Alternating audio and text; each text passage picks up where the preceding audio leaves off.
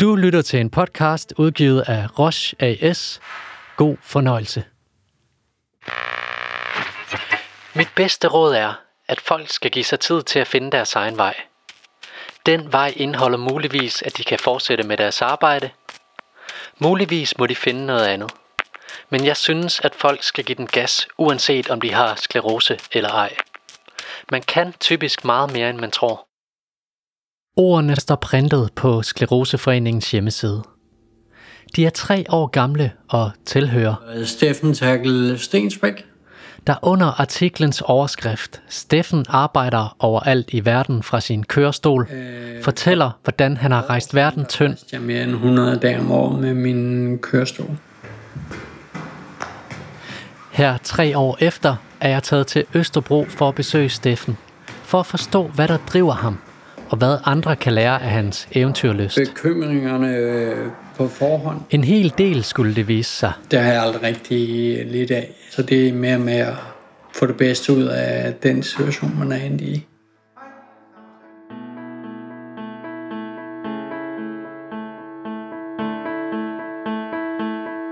Spørgsmålet, som dagens episode cirkler omkring, er, om Søren Kierkegaard havde ret, da han skrev,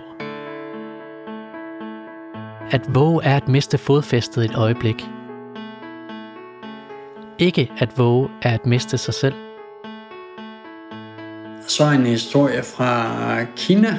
Skal man våge sig helt til Kina i en rullestol, for ikke at miste sig selv? Spoiler alert. Selvfølgelig ikke. Holland er lige så fint, og det samme med Grenå. Man kan også sige, at denne episode handler om at få det bedste ud af livet. Så er du allergisk over for optimisme og feel-good historier, så skal du slukke nu. For dem er der en hel del af. De gode historier. Når vi rejser til Kina, Holland og til dronningens ferieby i Grenå. Men altså, øh, Vi starter i en klassisk Østerbro-lejlighed med højt til loftet og ingen dørtrin. øh, jeg var 23, da jeg fik diagnosen. På det tidspunkt, der har man jo ikke fået børn. Og, så øh, det var sådan lidt, øh, okay, hvad gør vi så nu? Steffen gjorde som så mange andre unge. Tog ud og oplevede verden. Altså, jeg startede i Hamburg, da jeg blev udstationeret i sin tid. Og Det var, det var en fed tid. Øh, der var Ursula ikke med, der læste hun øh, herhjemme. Med en diagnose på CV'et og en kæreste hjemme i Danmark, arbejdede Steffen en årrække i Hamburg. Sygdommen holdt sig i ro, og så Så blev vi gift, og så fik vi Mathias, og så flyttede vi til Indonesien. Så det var super spændende. Men jeg fandt så, at, øh, at det var sgu ikke lige Ursula, hun skulle være expat øh, wife i så tidligt i hendes øh, liv, så vi tog hjem igen. hjemme igen voksede den lille familie. Sidenhen fik vi Lærke og Bertram, Og sygdommen holdt sig i ro. og så rejste vi til Australien. Der lavede jeg logistikoptimering og salg øh, i den periode, og Australien det er bare, det er bare et fedt sted. Jeg tror, vi havde øh, syv strande inden for en kilometer. Øh, så det, det, det, er jo, det er jo helt vildt smukt, og øh, vi, går ud, vi boede noget, der hed Balgala. Balgala. Øh, første gang, jeg skulle bestille en pizza, øh, der kom jeg hjem til sådan en telefon, øh, computer ting. Siger, øh, at der skulle de have mig til at udtale øh, navnet rigtigt. Og det vil man simpelthen opgive at få den der pizza til øh, Balgala.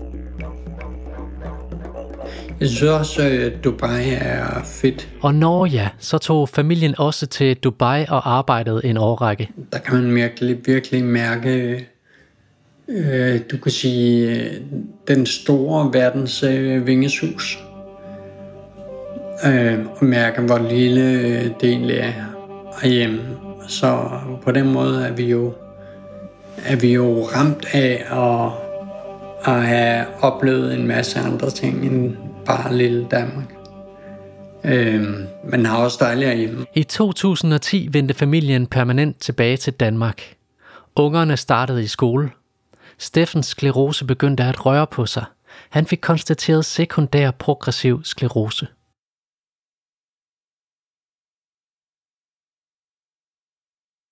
Der er faktisk også mange, som i starten er i tvivl om, hvad er det for en form for sklerose, de har. Det her er Helle Vildsted Nielsen, overlæge på skleroseklinikken på Odense Universitetshospital.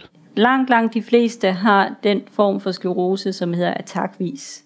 Det vil sige, det er den, hvor øh, der kommer et symptom, og det kan være for eksempel føleforstyrrelser, som forsvinder igen. Som overlæge følger Helle patienterne fra det tidspunkt, hvor de bliver diagnostiseret og op igennem deres sygdomsforløb. Og så går der et stykke tid, så kan man for eksempel få noget nyt, et ben, der bliver lidt tungt, som forsvinder igen, at man får smerter i øjet, og at, øh, at synet ændrer sig, og så går det over igen. Det er sådan den der takvise. Den har langt, langt de fleste. Så er der øh, nogle af dem, der har det her takvise, vil gå over og opleve, at de får sådan en fase, hvor det ikke egentlig er takkerne, der bestemmer om de har symptomer, men at det går jævnt ned ad bakke, uanset hvad. Og det er det, man kalder den progressive fase af sygdommen.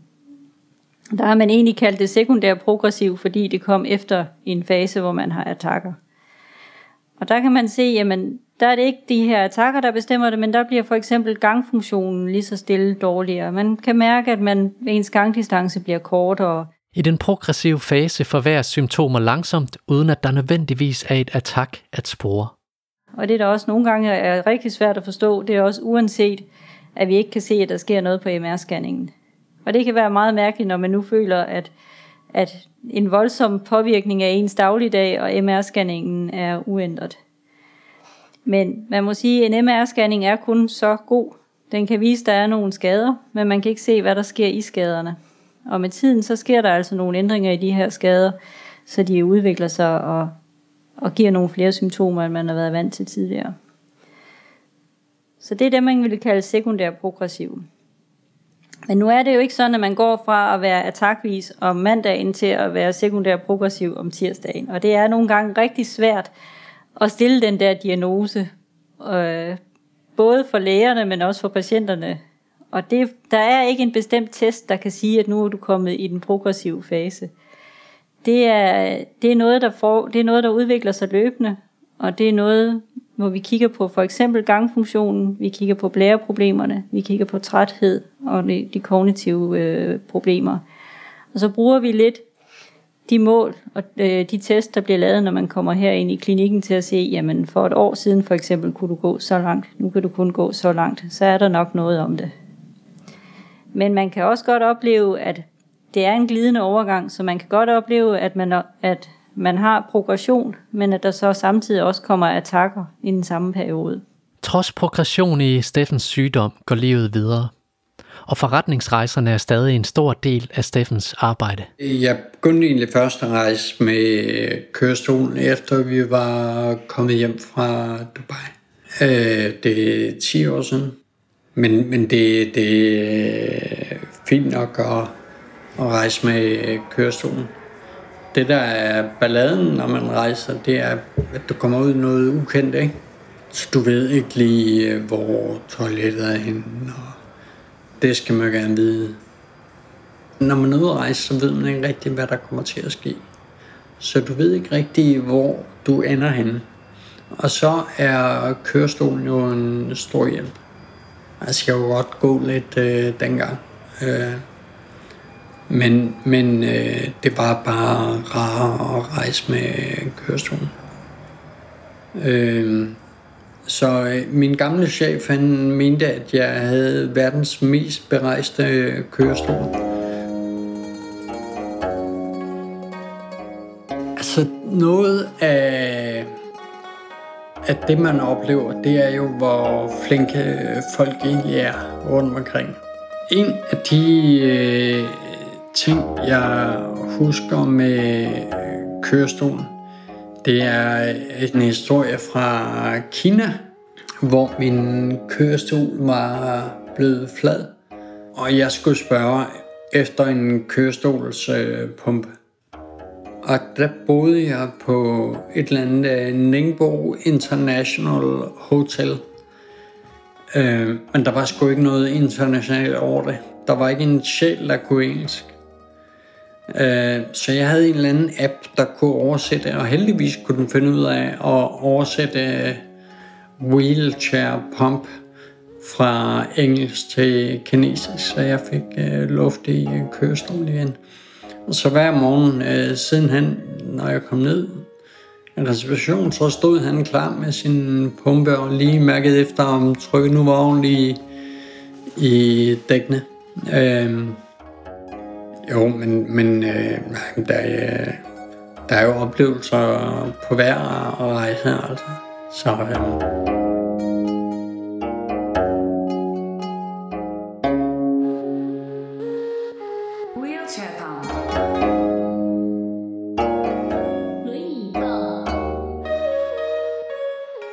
Ja, så er det bevist.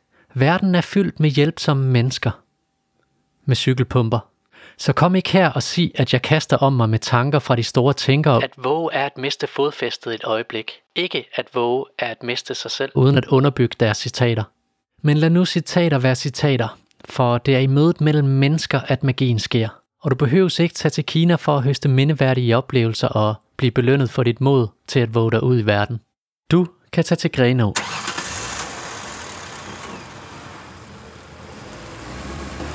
Skodaen skærer gennem landskabet. Forlader alt, den kommer til, og kommer til alt. Det blev et efterår. Google Maps rammer plet i første forsøg. 52 minutter fra Aarhus Færgehavn til dronningens ferieby i Grenå. Det kan være, at du allerede ved det. Men lad os alligevel få tre ting på plads. Dronningens ferieby er rent faktisk opkaldt efter hendes majestæt dronningen, der er protektor for Skleroseforeningen. Det åbnede i 1990, og det var jo så i kraft af, at dronningen er protektor for Skleroseforeningen, at hun så også øh, besøger os indimellem. Skleroseforeningen grundlagde dronningens ferieby, hvis mål er at gøre det muligt for alle at holde ferie uden forhindringer. Og chefen for dronningens ferieby hedder Birte Stengård Frank. Og hendes historie starter også ligesom Steffens historie i Hamburg. Det er meget sjovt at tænke tilbage på, for mange, mange år tilbage, og sagde mit job op og rejste til Tyskland, fordi jeg selvfølgelig fik en kæreste og alle de der ting. Og flyttede til Hamburg og arbejdede... Udover en historie, der starter i Hamburg, har Steffen og Birtes historie ikke så meget til fælles.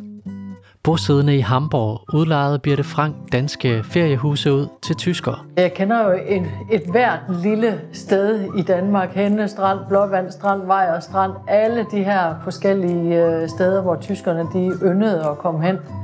Uh, dem kender jeg. Plus jeg kender Skandinavien rigtig godt. Uh, så vi var et stort rejsbrug med 30 medarbejdere dengang.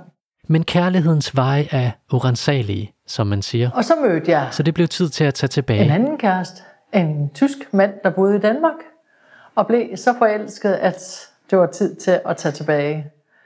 To børn og mange år senere, hvor Birte havde stået for at trække gæster til tre feriecentre, Rønbjerg, Søhøjland og Kølkær, var det tid til noget nyt. Og så på et tidspunkt, så var det ligesom om, så var børnene blevet store, og man tænkte, puha, alt det der børnefamilie og så videre. Uh, jeg synes egentlig, der skulle ske noget andet. Og så søgte jeg det job herude, fordi jeg synes, det passede godt til min alder, og det var sådan et lille sted, hvor man ligesom kunne få, jamen, have indblik i alt, hvad der skete fra A til Z. Og ja, stedet herude er dronningens ferieby. Birte trådte ind af døren i 2013. Og jeg kan huske, at jeg tænkte, kan jeg vide, om der det hele taget er kontor? For jeg troede, at det er måske sådan 44 huse, og så er der måske lige en lille bygning, hvor vi kan sidde. Så jeg blev, jeg blev rigtig overrasket over, over selve sådan hovedbygningen her, som jo egentlig er moderne og, og lækker og indbydende at komme ind i. Jeg fandt ret hurtigt ud af, at det var mit sted, det her. Det ved man jo ikke, når man starter et nyt job. Så er man sådan lidt, huh, det bliver det ikke for kedeligt, det her. Men der er jo ikke så meget at se til om vinteren, men kvæg gode medarbejdere, så, øh, så sker der også noget hele tiden. Øh. Og en af de helt store ting, der skete efter Birte Frank startede, var renoveringen af de nedslidte feriehuse, som gæsterne boede i. To år senere stod de færdige. Senest hendes majestæt dronningen besøgte os, det var i 2015, og der genindvidede hun faktisk vores, øh, vores feriehus, øh, fordi de stod nyrenoveret. Øh, og der var hun så på besøg, og det var meget, meget spændende. Hold da op huset, det var, det var på den anden ende, og jeg kan huske lige præcis den dag, der stank det af tang. Og når tang, det stinker, det, altså man tænker, er alle toiletter, er de øh, gået i stykker, eller hvad er der sket? Hold nu op, hvor det stank. Og det kan man altså ikke gøre noget ved. Jeg kan ikke begynde at tage alt tang væk. Jeg kunne huske, at jeg spurgte hende, om hun kunne dufte et eller andet. Det sagde hun bare. Hun rystede på hovedet og sagde nej. Det var meget spændende. Jeg var meget værd over, og øh, jeg fik lov til at fortælle om, om huset, øh, et af vores øh, nyrenoverede huse. Og, og hun virkede i hvert fald meget interesseret. Det gjorde hun. Så det var en spændende dag. Anekdoter og smil kan indsamles i så rigelige mængder her i Dronningens Ferieby. Birte fortæller om yoga-weekenderne og herren, der ankom helt alene i herre, Flexbus. Der kom med Flexbus. Han kom helt alene. Og man tænkte bare, at han må jo kende stedet. Kendt intet. Og om rideferien. Så vi rideferie. Det er Camilla, vores øh, receptionist. Hun er bidt af en gal hest. Øh, så hun arrangerer rideferie hen på vores øh, ridecenter, der ligger halvanden kilometer fra. Og der er man så ude at ride alle dage, også sådan de her tre, tre dage, og hygger sig sammen og så videre. Det er jo, det er jo også... Og så er der familieugerne, som sådan en uge, jeg netop er ramt ind i. Ja, har sådan lidt erfaring med, med hvordan at, at det spiller faktisk. Og her skal jeg snakke med Lotte Eriksen, der står for aktiviteterne. Og derfor er aktiviteterne også sat sådan sammen, at, at øh, vi sørger for, at, at folk får ansigter på hinanden så hurtigt som muligt. Og vi kan jo også godt mærke, at børnene er lidt nervøse i starten. Det er de voksne som regel også. Men børnene er sådan, kan jeg vide, om der er andre end mine forældre, eller den min mor eller min far, der har der er handicappet, eller der har sklerose, eller der kører i en kørestol, eller har en badebord. Og når man så har løbet rundt herop de første par dage, så har de allerede fundet ud af, jamen det har din mor også, og det har min far også. Så der bliver ikke sådan noget, øh, uha, vi skal gemme os, vi bliver bange.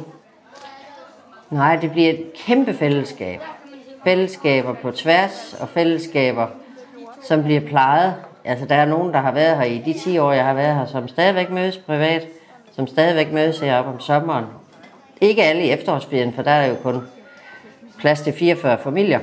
Men det handler jo om at få så mange nye familier som muligt, så, så mange som, som muligt kan opleve det her sted. Altså man bliver, bliver rigtig glad for de mennesker, der er her. Det er der ingen tvivl om.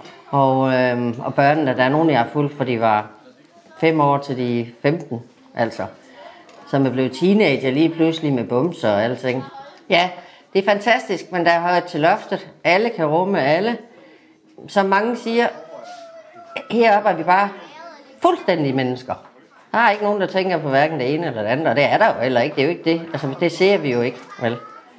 Der er også mange nydiagnostiserede, som taler med nogen, der har haft sklerose i mange år, og får så mange gode råd og vejledning med på vejen om, hvordan man takler det.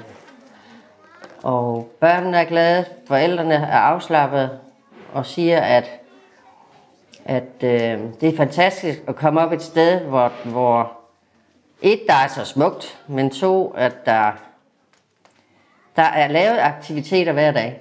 Så man skal ikke forholde sig til, hvad skal vi med børnene, hvad skal vi med... Nogle gange er det en helt stressfaktor, vi har så mange aktiviteter. Men man kan jo melde til og fra, som man vil. Lotte tager en sidste slurk af sin kop kaffe og spørger, om jeg ikke vil være med til kreativ værksted. Jeg fumler lidt med optageren, slukker og takker nervøst. Ja, tak. Det summer i fællesområdet. Om seks timer bydes der op til fællesspisning og fest. Temaet er lejrbål, prærie og selvgjort western pynt. Omkring 100 feriegæster i alle størrelser limer, maler og småsnakker. Hvor er I fra? spørges det nysgerrigt ind over et bord, men snakken fra et andet overdøves af grin og højlytte smil. I legerummet ved siden af sidder to drenge fra første klasse. De har kendt hinanden i knap 24 timer, men deres jargon og råben til Playstation-spillet fortæller en helt anden historie. En historie om to drenge, hvis største udfordring er strøm til deres Playstation-controller, og ikke at de netop har mødt en fremmed. For sådan er dronningens ferieby. Venskaber knyttes, og familier møder hinanden, som de er. Nemlig familier. Og det kan godt være, at mor og far har sklerose, men her er der frit valg, om du vil snakke om sklerosen, eller hvilken lim, der er bedst til at lave hjemmelavede kopper eller lamper, eller blot vil dele en øl med en ny bekendt. Her er vinder og tabere, og alt ind imellem. Og bliver det for meget for ørerne, er der præcis 150 meter til vandkanten, hvor Kattegats rolige bølger sender den friske duft ind over klitterne. Jeg går en tur derned. Ingen tang i dag. Måske er det kun dronningen, der fik den ære. Du har lyttet til Sklerose Podcast, udgivet af Roche AS, skrevet og redigeret af Anders Guldberg, lyddesign og mix Mathias Lyne, det er mig. Tak til alle de gode folk, der medvirker, og tak til alle dem, der har gjort den her episode mulig. Birte Frank og Lotte Eriksen fra Dronningens Ferieby, Steffen Stensbæk og Hans fra Skleroseforeningen, der hjalp med kontakten. Den største tak går dog til dig. Tak fordi du lyttede med. Nu du er nået hertil i fortællingen, håber jeg, du vil fortælle en, du holder af, om Sklerose Podcast. Og eventuelt give podcasten en anmeldelse i din podcast-app. Det hjælper andre med at opdage sklerosehistorierne. Lad episoden ringe ud med disse ord fra Benny Andersens pen. Lang lavere marker. Som dansker bør man af og til rive sig løs fra det jævne og opsøge bjerge, træne sig i udsyn og svimmelhed. Typisk for bjerge er tænder, men også stejle skråninger, der gør det muligt at nå dem. Det er sundt at lære, at livet kan være så voldsomt og overspændt. Man lærer at tænke sig bedre om, når man opsøger fremmede lande. Og man skynder mere på sit eget land, når man kommer tilbage og ser, hvor praktisk det egentlig er, at markerne ligger ned.